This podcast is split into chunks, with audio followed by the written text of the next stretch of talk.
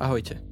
Vítam vás pri historicky prvom dieli z prievodného podcastu k dokumentárnemu filmu Libertas o kryptotechnológiách a decentralizácii. Ak vám vaša digitálna sloboda nie je ukradnutá, zaujímajú vás alternatívne finančné systémy, paralelné spoločenské riešenia a decentralizácia, ste na správnej adrese. Ak vám naopak predošlá veta prišla ako nezmyselný zhluk slov, radi by sme vás presvedčili o opaku. Moje meno je Boris Vereš a budem vás dnešným dielom sprevádzať. Libertas je projekt, ktorý vznikol z iniciatívy Trojice nezávislých filmárov v roku 2017. Počas nakrúcania sme sa rozprávali s desiatkami odborníkov a osobnostiami z Čech a Slovenska. Na dokumente síce stále pracujeme, avšak už teraz je jasné, že z týchto rozhovorov sa do samotného filmu dostane len zlomok. Preto by sme sa s vami formou týchto podcastov radi podelili o plné verzie niekoľkých z týchto rozhovorov. Vznik filmu Libertas je možný len vďaka dobrovoľným príspevkom od anonymných darcov pomocou kryptomien. Ak vás tento projekt zaujal a chceli by ste nás podporiť, podrobnejšie informácie nájdete na našej web stránke www.libertasfilm.sk. Priebežné informácie z nakrúcania aktualizujeme na našej facebookovej stránke facebook.com lomeno Libertasfilm a Instagrame Libertasfilm. Veríme, že výsledok bude stať za to a že je sa na čo tešiť. Je ťažké hovoriť o alternatívnych finančných systémoch, pokiaľ človek nerozumie ani tomu, ako funguje súčasný finančný systém. Za účelom pochopiť, čo sú vlastne peniaze, ako fungujú, prečo tak fungujú a čím sa Bitcoin odlišuje, sme sa boli porozprávať s uznávaným českým ekonómom, autorom, pedagógom a popularizátorom Bitcoinu Lukášom Kovandom. Prvá otázka teda znie jednoducho. Čo sú to vlastně peniaze? On bude dnes se možná smát nebo divit, ale v podstatě ekonomové nemají úplně jasno v tom, eh, co to jsou peníze. Eh, samozřejmě každé pětileté dítě si umí představit tu minci a tu bankovku, to asi jsou ty peníze. Ale e, ta realita je vlastně mnohem složitější, protože když třeba půjdete do banky a projdete si lustračním kolečkem, proklepnou si vás, e, že jste vhodný adept pro to, abyste získal hypotéku, tak eh, tím okamžikem, kdy eh, takto ta banka rozhodne a tu hypotéku vám přidělí, takže vám na váš účet připíše třeba 3 miliony korun nebo půl milionu eur, tak tímto okamžikem vlastně ona vytváří nové peníze, ta banka. Eh, jsou to opět peníze, ale ty peníze nikdo nikdy neviděl. To jsou peníze, které jsou pouze jako nějaké číslíčko kdy ve vašem výpisu. Určitě vy víte, že musíte splatit, ale ty peníze nikdy vlastně neměly podobu té mince nebo té bankovky. A ty peníze také nevznikly tak, že by je tam někdo uložil, jak je taková ta letitá představa o bankovnictví, že tedy lidé eh, vytvoří v potu tváře nějakou prací eh, odměnu finanční, eh, někdo jim zaplatí nějakou mzdu třeba a tu si pak uloží v té bance. A z toho pak jsou financovány třeba ty hypotéky nebo investice firem. To je taková zažitá představa bankovnictví, ale ty peníze velmi často vznikají prostě tak, že když vám schválí banka hypotéku, tak ťuknutím do klávesnice příslušného počítače ty peníze vytvoří, tak říkajíc, z ničeho, eh, to znamená, jsou to peníze, které vlastně jsou v podstatě kryty eh, zákonem, eh, nejsou kryty žádnou reálnou hodnotou, tak jako, bylo, jak byly, jako byly dříve kryty třeba zlatem. A ty peníze tedy jsou takzvaně elastické, to znamená, ty peníze vznikají momentem, kdy vy získáváte půjčku, hypotéku a ty peníze zase postupně zanikají, tak jak tu hypotéku splácíte. A jak vám každý rok po dobu třeba těch 30 let, kdy splácíte hypotéku, eh, chodí výpis účtu a máte tam každý rok méně a méně na tom zůstatku, který ještě musíte splatit, tak to je vlastně zase proces zanikání peněz, takže vlastně svým způsobem to můžeme až metafyzicky říci, že peníze vznikají z nicoty a peníze se zase vrací do nicoty nebo se rozplývají v jakési nicotě. To je trochu metafyzický pohled, e, není úplně přesný, kde jaký ekonom by mě teď tady e, vytahal za uši, ale v zásadě zjednodušeně to takto můžeme vidět. Samozřejmě není to tak jednoduché, že by si banky mohly vytvářet peněz, kolik se jim zamane, jsou svazovány určitými podmínkami kapitálové přiměřenosti, rezervními podmínkami, eh, podmínkami v mezibankovním systému, eh, které ovlivňuje centrální banka nastavováním například eh, základní úrokové sazby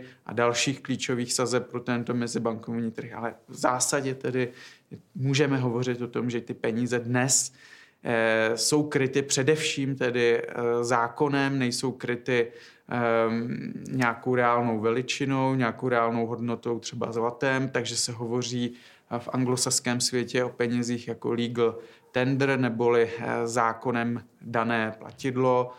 Eh, v jiných penězích než v těch, které jsou takto zákonně vyžadovány, nemůžete například platit daně. Takže kdo chce platit daně a ne kdo chce, kdo musí platit daně, a to je skoro každý, eh, tak prostě musí stejně mít tyto Eh, peníze, které jsou na daném území platné a to pomáhá udržovat monopol vlády, monopol státu na eh, peníze, na jednu konkrétní měnu, která obíhá na jeho území a není vlastně možné, aby obíhaly nějaké další paralelní měny. Pak, když by to bylo možné, tak by stát vlastně se mohl cítit ohrožen, protože to, že má privilegium Eh, nad penězmi, tak to je klíčová opora té jeho moci. Eh, on samozřejmě eh, nemá to privilegium pouze v tom, které má centrální banka, že tedy přímo tedy tiskne ony bankovky nebo razí ony mince, ale stát prostřednictvím licencí, privilegií, které se nazývají bankovní licence, umožňuje, aby vytvářet peníze mohly i komerční soukromé banky, třeba v tom procesu, který jsem popsal, když vám dávají hypotéku, ale stát kdykoliv může eh, toto právo vytvářet peníze zase bankám odejmout. Takže vlastně je to opravdu ten stát ultimátně ve své podstatě fundamentálně, eh, kdo drží monopol eh, nad tím měnovým oběhem, nad tím, tou národní měnou, která je samozřejmě pouze jedna.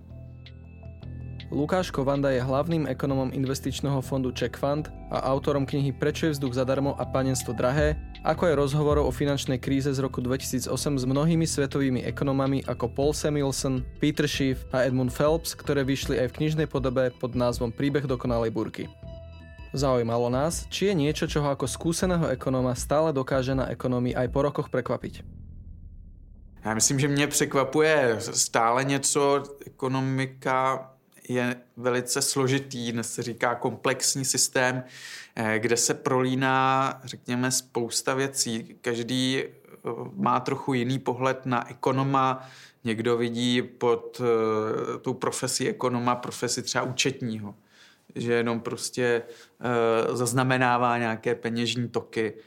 Někdo může pod tím vidět třeba ale úplně zase něco jiného, třeba filozofa, který v podstatě nějakým způsobem rozjímá nad tím, jak funguje lidská společnost. Někdo vidí psychologa za tím ekonomem, protože každé rozhodnutí, které činíme eh, v té ekonomice, je rozhodnutí, které nejdřív se musí odehrát v naší hlavě. A ostatně i ten trh, eh, který máme vždycky za takovou abstraktní veličinu, řekne se, to ten živelný trh, ten, ten konzum, to lpění na materiálních hodnotách, ale to jsou vlastně všechno naše eh, mentální myšlenkové pochody a vždy, než učiníme nějaké rozhodnutí, které pak ten účetní zaznamená, eh, v tom účetnictví má, má dát i dál aktiva, pasiva, třeba, že si někdo koupil auto nebo že si někdo vzal hypotéku, tak nejprve musí být učiněno to rozhodnutí v naší mysli a v té naší mysli jsme ovlivněni zase spoustou faktorů, které by měl ekonom znát, zkoumat, protože řada lidí prostě nakupuje, spotřebovává nikoli protože niterně chtějí, ale oni třeba se chtějí někomu zalíbit, chtějí někoho trumfnout. Teď viděli na Facebooku, že někdo jede na dovolenou na, já nevím, Seychely, tak musí jet na dovolenou na Mauricius, aby ho trumfli. Teď vidí, že tam někdo si koupil auto, že zaparkoval krásný auto před domem, tak se ho musí koupit taky. Teď američani před krizí v roce 2008 si říkali, tak soused si koupil tady druhý dům, tak já si musím koupit taky druhý dům. A v Americe se tomu říká, dokonce to má svůj název uh, Keeping Pace with the Jonases, to znamená uh, držet krok s Jonesovými. Uh, to jsou ti sousedé. A soused třeba vydělává víc, takže si to může dovolit. A já nevydělávám víc, já vydělávám míň, ale chci být jako on, takže já se zadlužím to byl jeden z původ ze zdrojů té krize v roce 2008, že tedy lidé neměli na tu spotřebu, chtěli být jako někdo jiný, nějaký jejich vzor, tak si vzali dluh, třeba na tu nemovitost.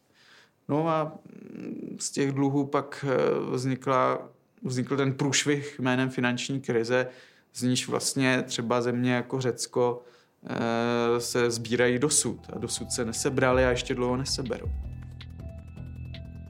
O poslednej finančnej kríze z roku 2008 už bolo napísaných nespočetne veľa článkov a knížiek.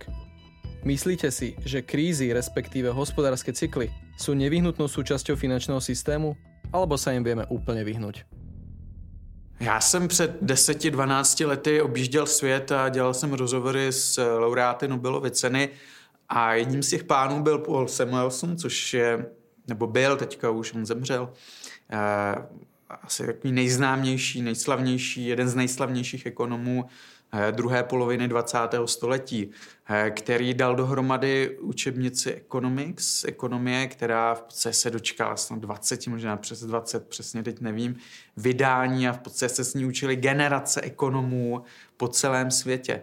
Eh, no a tento pán, já jsem mu potkal v jeho úctyhodném věku 94 let, tak jsme se spolu bavili o ekonomických cyklech a on říkal, že ty ekonomické cykly, to už snad i ti jeskyní lidé, kteří lovili mamuty a sbírali bylinky, tak už snad i oni měli nějaké své ekonomické cykly v rámci těch svých primitivních hospodářství. Takže já si myslím, že cyklus je něco, co v podstatě je bytostně dané, asi tak, jako že se den a noc eh, střídá o tu svitu věku. A e, možná teď eh, panuje mezi některými experty ekonomy taková představa, že jsme schopni eh, ty ekonomické cykly potlačit, že jsme schopni, eh, jako mnozí za socialismu věřili, že budeme schopni poroučet větru dešti, takže jsme schopni poroučet ekonomickým cyklům. Tahle představa tady byla už před tou krizí v roce 2008, kdy se myslelo, že se nám podařilo jak si docílit toho, že vyhladíme ty cykly. Nakonec eh, nás eh, ta krize zaskočila svojí hloubkou. Podobná pícha předcházela třeba i e, katastrofální potopení, nehodu e, Titaniku, kdy také lidé věřili, že už skonstruovali nepotopitelnou loď, ale nakonec se tedy ukázalo, že e, opak byl pravdou. A to samé vlastně s těmi cykly. Takže já si myslím, že ty cykly jsou nezbytností, že jsou svým způsobem eh, žádoucí, že jsou sice bolavé, ale vlastně ta bolest nás pomáhá nasměrovat správným směrem v tom našem ubírání se vstříc eh, inovacím, vstříc většímu celospolečenskému bohatství. A já si myslím, že potlačit ty cykly je sice krátkodobě pro politiky atraktivní například nebo i pro centrální bankéře, ale dlouhodobě to skýtá obrovská rizika.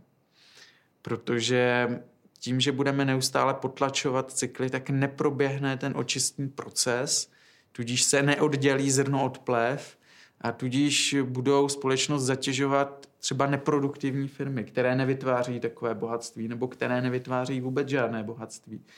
A my ty krize zkrátka potřebujeme. My ty krize potřebujeme, my ty cykly potřebujeme, abychom poznali, co jaksi je dobrým nápadem, co uspěje na trhu a co neuspěje. A my jinak to nezjistíme, než eh, při té krizi. Centrální banky tím, že budou manipulovat s úrokovými sazbami a s eh, objemem peněz v ekonomice a tak dále, mohou jak si ty cykly se snažit zmírňovat, mohou je oddálit, ale nikdy se to nepodaří tak, že by dokázali ten cyklus úplně vyhladit. A dokonce se obávám, že cenou za to vyhlazování těch cyklů je pak to, že pak přijde jedna velká hluboká krize, která bude vlastně daleko hlubší, než kdyby se dával průchod těm menším krizičkám, které by postupně čistily ten trh. Že pak, když se to bude čistit všechno naraz, no tak to bude hrozná bolest. Od minulej krízy ubehlo už vyše 10 rokov. Úrokové sádzby v Európe sú pritom stále na nulovej hodnote. Úroky na 30-ročných amerických dlhopisoch sú na historicky najmenších hodnotách. Akcie viacerých európskych bank sú na minimálnych hodnotách. Začína sa hovoriť o blížiacej sa recesii. Čoho sa v rámci svetovej ekonomiky momentálne najviac obávate? Já se velice obávám zejména jednoho a to je to, kde všechno začíná, to je politika centrálních bank, eh, které nastavují nízké úrokové sazby, které v podstatě uh, způsobují, že jak si se chytáme do pasti dluhu. Ony to nejsou pouze centrální banky, pochopitelně. Ty centrální banky reagují na to, že už se v ekonomice vytvořil obrovský dluh. A dneska řada států, kdyby byly úrokové sazby vyšší, tak prostě nebudou moci ten svůj dluh splatit. A to se bavíme i o státech, jako je Francie, jako je Belgie, o Itálii, o Řecku, o Japonsku. Ani nemluvě. Spojené státy, obrovský dluh. Eh, kdyby byly sazby výše, jak budou tyto státy ty své dluhy splácet? Takže centrální banky tak trochu reagují na situaci, která už je, ale zároveň ještě zhoršují tím, že drží ty sazby, eh, sazby dále nízko a dále tedy se nafukují ty bubliny dluhu. Ale to nemůže trvat do nekonečna. Když se podíváme na situaci před deseti lety, všichni říkali, to je krize z dluhu. Ale za těch 10-12 let se vůbec nepodařilo ten dluh snížit. Naopak, ten dluh ještě narostl. To nemůže, to, to, to nemůže trvat věčně toto. Takže musí jednou dojít prostě k nějaké katarzi, k nějaké očistě, k nějakému celkovému uh, kolapsu toho systému. Já nevím, jestli to bude za pět let, já nevím, jestli se to takhle bude pitlíkovat ještě třeba 50 let nebo 100 let. Já si dá myslím, že, eh, že to bude kratší dobu než 100 let, ale to co, to, co neumíme prostě v tuhle chvíli říct si bohužel vůbec, je to, kdy něco takového nastane. A politici, centrální bankéři mají krátký horizont, ty mají horizont 4 let, 6 let. E, takže oni se snaží vlastně jednat tak, aby během těch 4-6 let se e, po dobu jejich služby nic zvláštního nestalo. A to, co se stane potom, to je vlastně zas až tak ne, nepálí. Mnozí z nich už ani nebudou na světě e, za 12, 15 let, takže nemají takto dlouhý horizont. A ti mladí lidé, třeba zase děti a tak podobně, to jsou bohužel oběti, protože na úkor těchto mladých generací a často na úkor ještě nenarozených vlastně se zadlužujeme. E, se centrální banky zadlužují, protože ostatně úrokové sazby, nízké úrokové sazby, to je jenom pobídka k dalšímu zadlužení. Je to velký problém a já si myslím, že to je e, jádro e, jádro té krize, která vzniká, která jednou přijde, která bude obrovská. Z nášho doterajšieho rozprávania s Lukášom Kovandom vyplýva, že životaschopnosť svetovej ekonomiky tkvie v kľúčových rozhodnutiach niekoľkých štátnych a finančných inštitúcií. Práve počas poslednej svetovej krízy uzrela svetlo sveta alternatíva k tradičnému bankovnému systému, ktorá vznikla z myšlienok kryptoanarchistického hnutia cypherpunks. Bitcoin za posledných 10 rokov zaznamenal obrovský raz na popularite. Na prvé počutie obskúrne znejúci pojem prerástol do rapidne sa vyvíjajúcej technológie, ktorú skeptici preklínajú a mnohí iní vnímajú ako legitímnu alternatívu k národným platidlám. V čom je teda Bitcoin iný? Bitcoin je nadějí, že tady může být jiný systém, zcela jiný systém, revolučně jiný systém, eh, který, troufám si říci, byl spravedlivější než je ten systém nekrytých peněz nebo systém zákonem krytých peněz, prostě legal tender, fiat peněz, ať už to nazveme jak chceme. Eh, to protože Bitcoin není opřen o nějakou zákonodárnou moc, eh, není manipulovatelný eh, centrální bankou a její politikou úrokových sazeb. Naopak je tam za ním jasně daný algoritmus, který je známý všem, nebo může být známý všem, kteří hodlají a chtějí eh, do Bitcoinu investovat, vložit své peníze. A tomto tedy já spatřuji v Bitcoinu velkou naději do budoucna. Já si nemyslím, že zrovna Bitcoin v té jeho stávající podobě je opravdu tím platidlem eh, budoucnosti. Já si myslím, že je to, já to často připodobňuji k vzdušné přepravě. Když si vzpomeneme, jaká byla první letadla, eh, dvo, já nevím ani, nejsem technicky, technicky nadán v historii letectví, ale vzpomínáme si na takové ty dvouplošníky, co zrovna vzlétly eh, na vzducholodě, které eh, na úsvitu taky letecké přepravy byly používány dokonce k transatlantické přepravě, vys eh, vzducholoď Hindenburg. A nakonec právě třeba ta katastrofální nehoda eh, této vzducholodi ta ukázala lidstvu, že to je asi špatná cestička, po níž se vydat. Že lepší bude, když přece jenom zůstane v oblasti té vzdušné eh, přepravy lidstvu u těch letadel. Takže vlastně zdokonalovali, zdokonalovali letadla, až v podstatě dneska letecká přeprava je neuvěřitelně bezpečná. Eh, tuším, že rok 2017 byl prvním rokem historie letecké vzdušné přepravy, kdy eh, nebyla zaznamenána nikde po světě žádná fatální nehoda, při níž by zahynuli opravdu, zahynul opravdu velký počet lidí. Eh, takže když se pak podíváme, jak jsou takové ty internetové stránky, kde vlastně člověk může pozorovat tečky, kde všude teďka se pohybuje nějaké letadlo, na světě, tak je neuvěřitelné, že takto složitý systém v podstatě nezaznamenával, nezaznamenal v tom roce 2017 žádnou zásadní nehodu.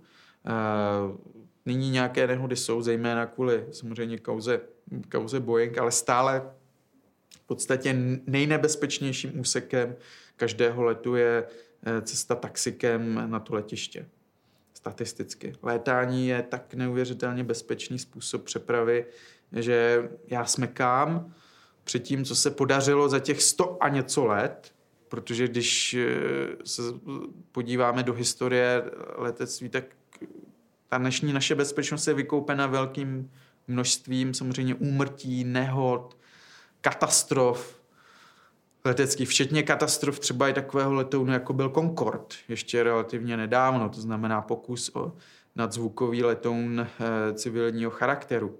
To všechno byly jakési slepé uličky, e, které ale vedly k tomu, že dnes je ta přeprava tak bezpečná, jak je.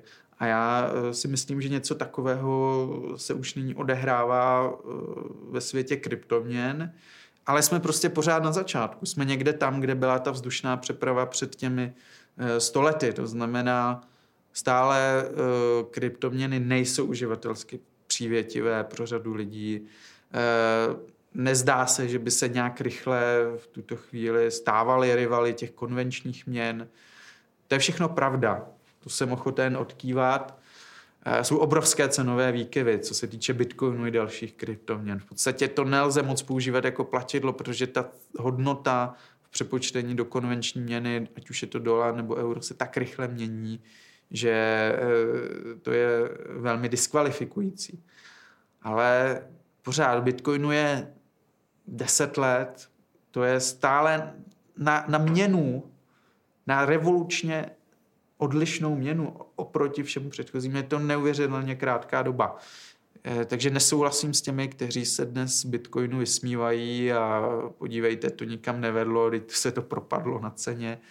Eh, já v tom vidím stále obrovský potenciál, který ale bude pochopitelně narážet na to, že státy se nebudou chtít připravit o monopol, o privilegium na vytváření peněz, na, na tisk peněz, na vytváření bankovek, mincí. Ani se nebudou chtít vzdát to privilegia udělovat eh, bankovní licence k eh, tomu, aby mohli zase jiné, eh, jimi pověřené, tím privilegiem pověřené instituce vytvářet peníze, třeba když vám dávají tu hypotéku. Takže jednak je tady rovina technologická a jednak je tady rovina, řekněme, regulatorní a tam čekají Bitcoin a kryptoměny obecně obrovské výzvy, obrovské překážky, ale jestliže jednoho dne to bude tak rychlé, tak bezpečné, ten platební styk, jako je nyní vzdušná přeprava letecká, no tak ty lidi si k tomu najdou vždy cestu, i když se bude stát snažit sebe víc, aby to vymítil, protože prostě lidi budou chtít platit rychle, budou chtít eh, platit bez zprostředkovatele, bez nějaké banky eh, a budou chtít eh, platit bezpečně.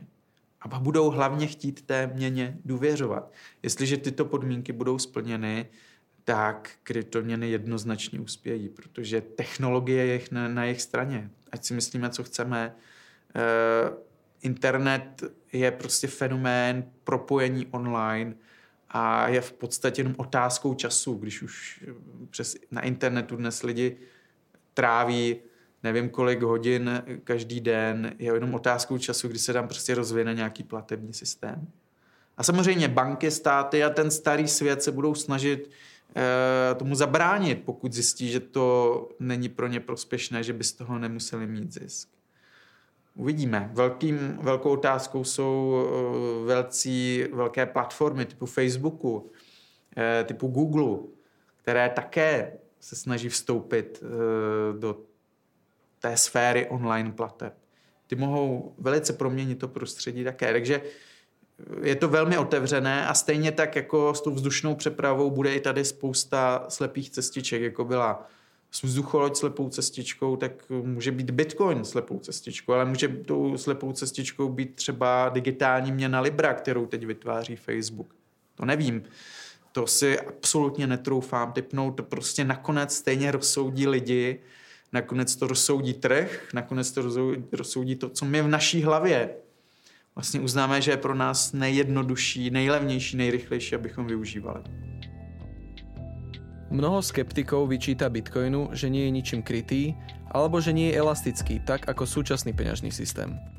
Pravdou je, že Bitcoin nefunguje na princípe dlhu, ale na základe vopred známych algoritmických pravidiel, ktoré sú súčasťou tohto softvéru, ktoré nie je možné jednoducho meniť. Zaujímalo nás, či toto Lukáš vníma ako nevýhodu, alebo práve naopak.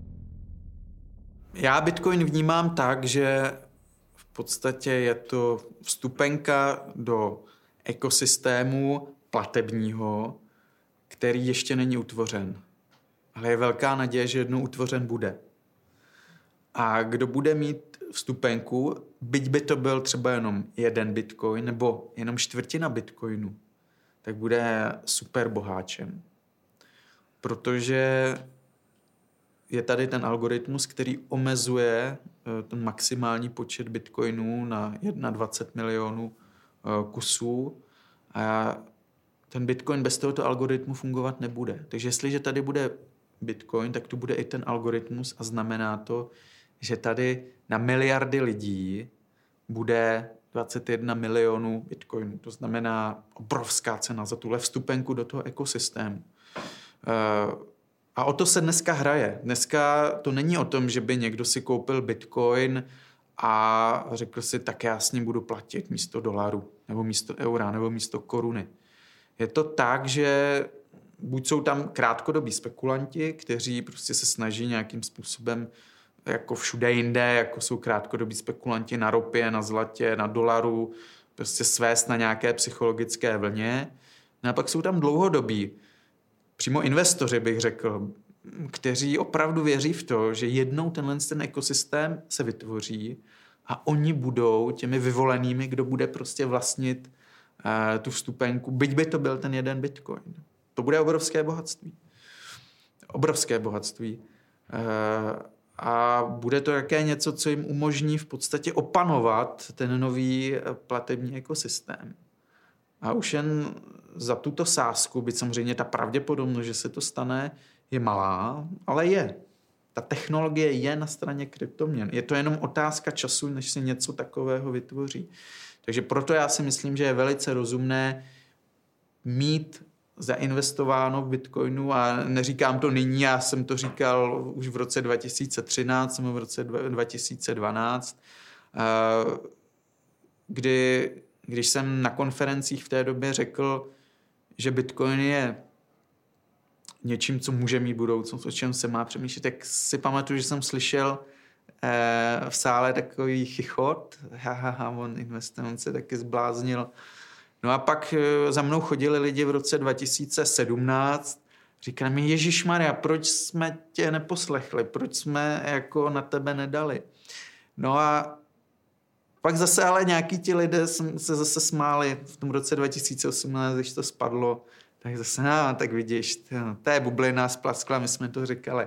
Takže člověk musí vždy věřit sám sobě, svému vlastnímu úsudku. Já prostě věřím, že tady je velká, no velká, je tady určitá šance, eh, že ten Bitcoin se jednou tou vstupenkou stane a ta eh, šance vzhledem k ceně Bitcoinu, zvláště té ceně, kterou měl před pár lety, třeba kolem toho roku 2013, je stále prostě velká, takže stále se vyplatí eh, mít určitou část svého portfolia v kryptoměnách, v bitcoinu, ale člověk musí mentálně, zase jsme u té psychologie si říct, to jsou jakési peníze, které já už nikdy nemusím vidět, protože je pravda, já to nebudu zastírat, že Bitcoin může spadnout na nulu nebo na tisíc dolarů, prostě může se velmi propadnout na ceně. To je taky možnost. Musí prostě mentálně si říct, tyhle peníze už třeba nikdy neuvidím a jako bych házel do kanálu, dát je do Bitcoinu a čekat. Buď se prostě něco stane, anebo se, se nic nestane a celý se to zhroutí. To je můj přístup. Já nejsem nějak aktivní těžář eh, Bitcoinu, což mimochodem je věc, která samozřejmě Bitcoinu dává určitou i objektivní hodnotu, byť samozřejmě je otázka v ekonomii, jestli něco takového jako objektivní hodnota eh, existuje, nebo zda hodnota je dána subjektivně. Nerad bych zabředal do těchto teorií, to by bylo zase na další Eh, hodinu, ale někteří nyní soudí, že Bitcoin má prostě svou hodnotu, protože byla spotřebována eh, elektřina eh, při jeho těžbě a že prostě ta nějakým způsobem je zabudována tedy v té ceně toho jednoho Bitcoinu. Pro mě Bitcoin má hodnotu především jako potenciální vstupenka do toho ekosystému a také je to fascinující záležitost fascinující věc v tom, že tady poprvé v historii v podstatě může být platidlo, které v milisekundách bez jakéhokoliv zprostředkování, naprosto decentralizovaně, bude zajišťovat platební styk. Eh, aniž by nad ním bděl jako za starých časů panovník, nebo vláda, nebo centrální banka to mi přijde natolik fascinující, že už jen z tohohle důvodu prostě vždy budu fanoušek Bitcoinu a i když bych ruku do ohně rozhodně nedal za to, že Bitcoin, zrovna ten Bitcoin, jak ho máme nyní, je tím platidlem budoucnosti, tak něco prostě tady se revolučního vyvíjí od toho roku 2009 a někam se to dostane. Jako ta vzdušná přeprava, když začínala před těmi 100, 120, nevím kolika lety, tak když někdo viděl, jak někdo letí, tak si říká, že Maria, co to je za blázna, proč takhle riskuje svůj život. A vidíme dnes, kde je vzdušná přeprava. Takže za sto let tady bude něco takový a ten Bitcoin toho je začátkem. Počas obrovského kryptomenového boomu v roku 2017 sa o Bitcoine začalo rozprávať čoraz častejšie aj v mainstreamových médiách. Dokonca sa rozprávalo o tom, že niektoré firmy či dokonca štáty začnú vydávať vlastné kryptomeny. Myslíte si, že je možný nejaký prienik medzi súčasným finančným systémom a svetom kryptomien, alebo sú to vyslovene konkurenčné svety? To je velmi zajímavá otázka a technologie, jak říkám, je na straně kryptoměn. To znamená, že eh, ten svět zavedený, řekněme, toho kamenného finančnictví, toho offline finančnictví, mám-li to říct takto, ten už nyní se snaží velmi vehementně eh, nezůstat opodál. se snaží zachytit ten vývoj. Eh, takže centrální banky se snaží nějakým způsobem přicházet ze svojí digitální měnou. V podstatě tedy státy, protože centrální banka je stát. Velké korporace se snaží přijít se svojí kryptoměnou, digitální měnou. Zrovna aktuálně kryptoměna Libra, za níž v podstatě Facebook, ale i další firmy, korporace zavedené Mastercard, Visa. To jsou tedy společnosti, které dnes v podstatě mají oligopol na platební styk, ten rychlý platební styk bezhotovostní. Všichni používáme, nebo většina z nás používá platební kartu z pravidla Visa nebo, nebo Mastercard.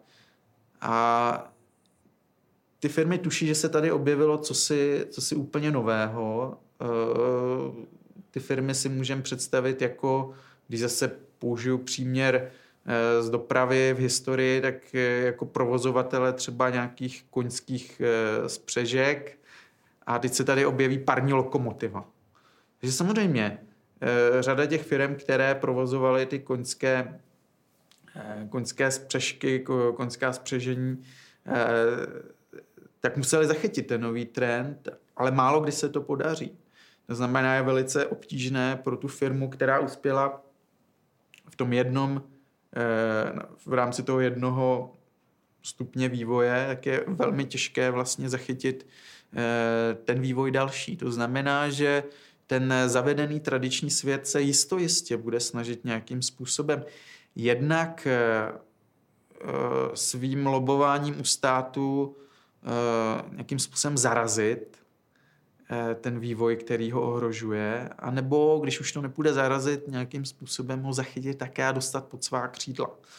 Byť samozřejmě eh, Bitcoin a kryptoměny obecně jsou stále malinkým trhem, kdybychom vzali celkovou tržní kapitalizaci kryptoměn, tak v podstatě všechny kryptoměny za tu svoji aktuální cenu by mohly být nakoupeny snad třemi lidmi na světě. Teď se bavíme nejen o Bitcoinu, ale o těch dvou tisícovkách, 2500 nebo kolik je teďka kryptoměn. To znamená, kdyby si řekli tři nejbohatší lidé na světě, mm, Bill Gates, Jeff Bezos a Warren Buffett, Warren Buffett myslím, že to je teď čtvrtý, ale i Warren Buffett, Jeff Bezos a Bill Gates, kdyby si tito lidé řekli, že skoupí veškeré kryptoměny, které jsou a říkám, ne pouze Bitcoin, ale Ether, Litecoin, uh, Tether, další, další, všech těch 2500 nebo kolik jich je, tak by na to měli jenom tři lidé byť jde o nejbohatší lidi planety. Takže z toho je vidět, že stále ten trh kryptoměn je hrozně malinký, jo, protože to by nikdy nebylo možné, aby tři lidi skoupili všechny dolary, všechny švýcarské franky, eh, všechny koruny a tak dále. Eh, tudíž eh, je to něco, co je malé, ale co zároveň se rozmáchlo tak, že to přitahuje pozornost a že ten konvenční svět se tím prostě musí zaobírat. Protože i ten konvenční kamenný offline svět vidí, že to je obrovský potenciál. A to, co říkají navenek, jak třeba v roce 2017 přišel eh, šéf největší americké banky JP Morgan, Jamie Dimon a řekl, že mm, to nemá žádnou hodnotu, to je prostě nějaké, já nevím, jak to tehdy konkrétně řekl, v podstatě to je nějaká pyramidová hra, to je nějaké Ponziho schéma, to je nějaké letadlo, to je něco, co nemá žádnou vnitřní objektivní hodnotu, ten Bitcoin. No tak dneska, o dva roky později necelé, už ti analytici té samé banky, JP Morgan, vlastně přisuzují Bitcoinu objektivní vnitřní hodnotu ve výši 5000 dolarů na kus. Eh, takže to, co říkají ty zavedené instituce o Bitcoinu na venek, vůbec nelze brát vážně. To je prostě určité divadlo, určit, určitá propaganda, určitá manipulace veřejnosti tak, aby veřejnost náhodou si neřekla, že na tom Bitcoinu něco může být. A, nebo na těch kryptoměnách obecně, protože jakmile si toto bude říkat větší a větší počet lidí, eh, tak eh, samozřejmě ten zavedený svět je ohroženější. Ale ten zavedený svět zároveň se snaží nějakým způsobem do toho světa kryptoněn proniknout. Vys opět případ eh, nejnovější, případ eh, Facebooku, případ té Libry, eh, která v podstatě bude založená na blockchainu, což je decentralizovaná databáze transakcí, která v podstatě je pilířem Bitcoinu a která podle mnohých v podstatě nemá sama o sobě smysl, která má smysl pouze tedy v doprovodu Bitcoinu nebo jiné kryptoměny, která se o ní opírá. Eh, takže eh, je to vlastně obtížná otázka, do jaké míry ty dva světy určitě nezůstávají bez ovlivnění. Eh, jak tomu Bitcoinu na druhou stranu pomáhá to, že třeba ho přijímá ten konvenční svět. To znamená, když se třeba začne obchodovat s nějakými instrumenty investičními, které jsou e, založeny na Bitcoinu, tak to je také vzpruha pro Bitcoin. Ty dva světy se prostupují a podle mě se budou prostupovat víc a víc. A kdo nakonec bude dominovat, je otázka. Ale zase rozhodne ten trh, jestliže tady bude technologie, platební styk možný, který bude zcela nezávislý na těch bankách, tak i kdyby stát se snažil tomu zabránit, i kdyby se snažil ten konvenční, tradiční kamenný svět tomu zabránit, tak prostě se to nepodaří.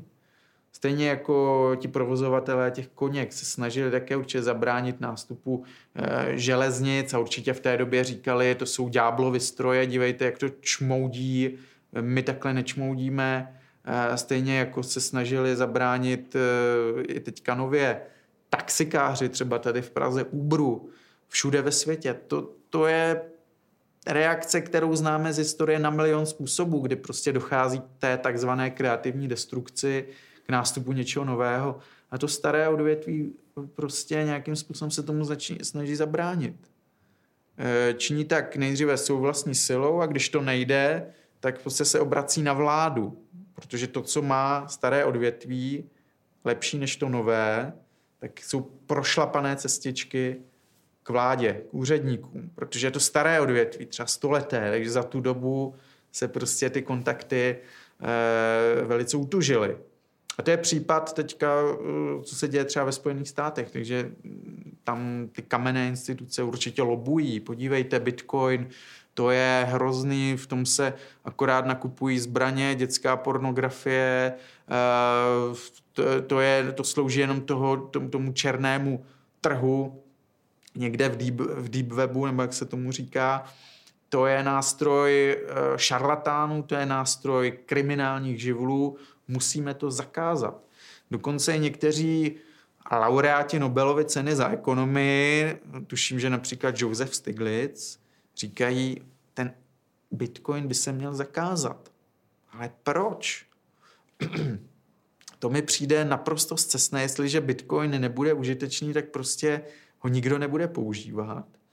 Ale proč ho zakazovat? Proč zakazovat škodí někomu? Já si myslím, že ne. Ano, můžeme se bavit o té vysoké spotřeby elektřiny.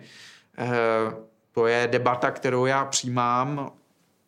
Já ji nechci nějak, nějakým způsobem bagatelizovat, ale i přesto, proč zakazovat Bitcoin, když to je potenciálně neuvěřitelně perspektivní věc? Bitcoin je voľný, otvorený, cenzure vzdorný, neutrálny a transparentný systém pre vzájomné posielanie hodnoty naprieč internetom bez prostredkovateľa. Kde majú tieto vlastnosti Bitcoinu podľa Lukáša dnes najväčšie využitie? systémy, kde jaksi lidé jsou omezováni v nakládání se svými penězi, tak určitě jsou příhodnější pro to, aby se tam Bitcoin zabydlal. Pakliže to umožní aspoň elementárně tamní infrastruktura komunikační, technologická. Takže není vůbec náhodou, že velmocí bitcoinové těžby a vůbec používání bitcoinu je Čína. Čína, čínský režim nepovoluje Eh, tolik svým občanům v rámci takzvaných kapitálových kontrol nakládat volně s čínskou měnou. To znamená, oni nemohou jen tak eh, věc do zahraničí a tam eh, něco investovat za tu čínskou měnu. Eh, Peking se obává, že by to oslabovalo tuto měnu a proto to zapovídá. Možná v tom pak hrají roli nejen ekonomické důvody, ale i ideologické. No a Bitcoin je tedy vítaným zdrojem nebo vítanou, vítaným prostředkem, jak vlastně Číňané mohou eh, vyvážet kapitál ze země, protože prostě Bitcoin za Bitcoin mohou nakupovat za hranicemi, eh, mohou tam dělat i relativně velké eh, transakce a mohou tak se vyhnout těm kapitálovým kontrolám, které na ně uvaluje Eh, ten autoritativní pekingský režim. Takže jednoznačně tam, kde existuje nesvoboda v nakládání s penězi, tak tam bude o to silnější motivace eh, nějakým způsobem se uchýlit eh, právě třeba k té kryptoměně, protože její obrovskou výhodou je právě to, že nad ní nebdí žádná centrální instituce typu, typu vlády nebo Eh, centrální banky. Stejně tak ve Venezuele situace, kde je naprosto rozložená ekonomika, eh, socialismem rozložená, socialistickým experimentem, eh, také ti lidé, pakliže jim to umožňují technologie, pakliže jim to umožňují komunikační technologie, které mají, tak určitě pro ně Bitcoin je lákavou alternativou, protože znamená v podstatě v tom inflačním, hyperinflačním prostředí Eh, jakousi známku, jakousi kotvu, jakousi, jakousi alespoň jakousi takovou jistotu, eh, že jim její bohatství nebude tak znehodnocovat. Takže tam, kde lidé přestávají věřit nebo už zcela přestali věřit těm konvenčním měnám, tam, kde je nesvoboda, tam, kde jsou omezováni, tam, kde je jim co si zakazováno, zapovídáno, tam určitě je živná půda pro kryptoměny a tam zejména se třeba budou ty vlády snažit ty kryptoměny potlačit, ale eh, otázka je, zda je to, zda je to opravdu možné. A já se domývám, že to nakonec možné nebude, protože nakonec zjistíme, že bychom museli opravdu vypnout ten internet, abychom skoncovali s kryptoměnami. Vo filme Libertas uvidíte viacero celosvetovo významných osobností zaoberajúcich sa rôznymi aspektami kryptomien, ktorí pochádzajú práve z našich končín, z Čech a Slovenska.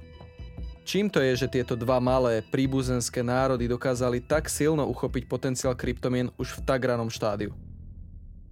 Češi Slováci dokázali neuvěřitelné z mého hlediska, dokázali v podstatě během 30 let od eh, revoluce dohnat a dokonce řekl bych i předehnat eh, ten eh, svět západní, co se týče využívání technologií.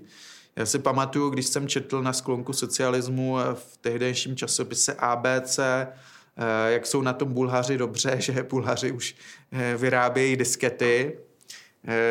Dříve narození vědí, co to byly diskety takové umělohmotné placičky, na které se vešlo asi 1,44 megabajtu dát na ty 3,5 palcové, na ty 5 až 4 palcové se vešlo asi jenom poloviční množství dát, takže z dnešního hlediska nic. Dneska bychom na to nedali ani jednu fotografii, ale v té době se na to vešla třeba jedna celá hra, nebo kdo hrál, já nevím, civiliza- hru, hru typu civilizace, tak asi použil pět disket a postupně to tam tedy vystřídal a nahrál si tu hru.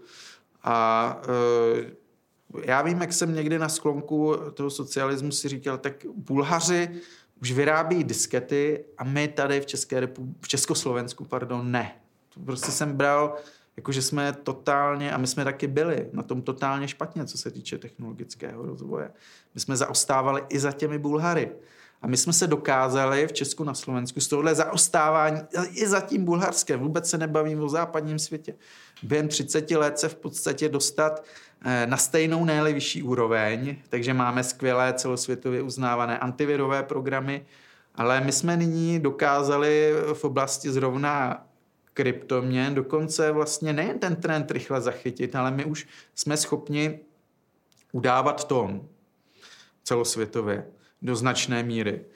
Eh, já si myslím, že to je svým způsobem zázrak a eh, musí to plynout z něčeho, co máme v sobě, jakožto, jakožto společnost. To znamená Češi, Slováci, já bych řekl, že eh, jsou velice vynalézaví, že se snaží hledat nové cesty, úsporné cesty, které ale povedou k žádoucímu cíli. A že jsou to prostě hračičkové, že jsou to, eh, že jsou to technologicky nadaní, že se rychle učí, že jsou schopni rychle vstřebat nové technologie, i když měli třeba 40 let spoždění. A v tomto si myslím, že je naše přidaná hodnota. Eh, takže já bych to viděl v určitých, určitých řekněme, lidských, lidských kvalitách, které máme, samozřejmě sporné, jak si hodnotit takto paušálně lid kterékoliv země, ale já si myslím, že opravdu něco takového tady na tom území je, že to vůbec není tak, že jsme tak konzervativní k těm novotám, jak se často říká. Jestliže máme pocit, že to, to nové je efektivní, že to je perspektivní do budoucna, tak jsme velmi schopni rychle na to přejít. Opustit ten svůj kabát konzervativismu a rychle přejít na to nové. Možná daleko rychleji než, eh, než na západě. Takže eh, já si myslím, že ta bitcoinová, eh, bitcoinová komunita v České republice na Slovensku je tak silná proto, eh, jaký jsou, jaký jsou ti lidé, jaký jsou ti lidé a to, co vlastně tady v nás bylo vždy, my jsme byli průmyslová oblast v době Rakouska, Uherska, eh, akorát prostě ten komunismus, socialismus tím, jak to byl neefektivní režim, tak tohle to potlačil, ale v těch lidech to bylo vždy, už to socialismu, komunismu, tady byla spousta hračičků, kteří s omezenými prostředky dokázali vytvářet úžasné věci. Vzpomínám si na pořad receptář nejen na neděli, eh, kde eh, různí kutilové domácí prostě předváděli zázraky s tím, co bylo tehdy, v tehdejších obchodech k dispozici, co si všechno dokázali sami doma vyrobit. Eh, a toto je další generace, která toto know-how, tyto své znalosti, tento svůj důvtě vynalézavost umí uplatnit ve sféře technologické a díky globalizaci a otevření trhu v 90. letech prostě může oslovit celý svět, což vlastně nikdy předtím možné nebylo.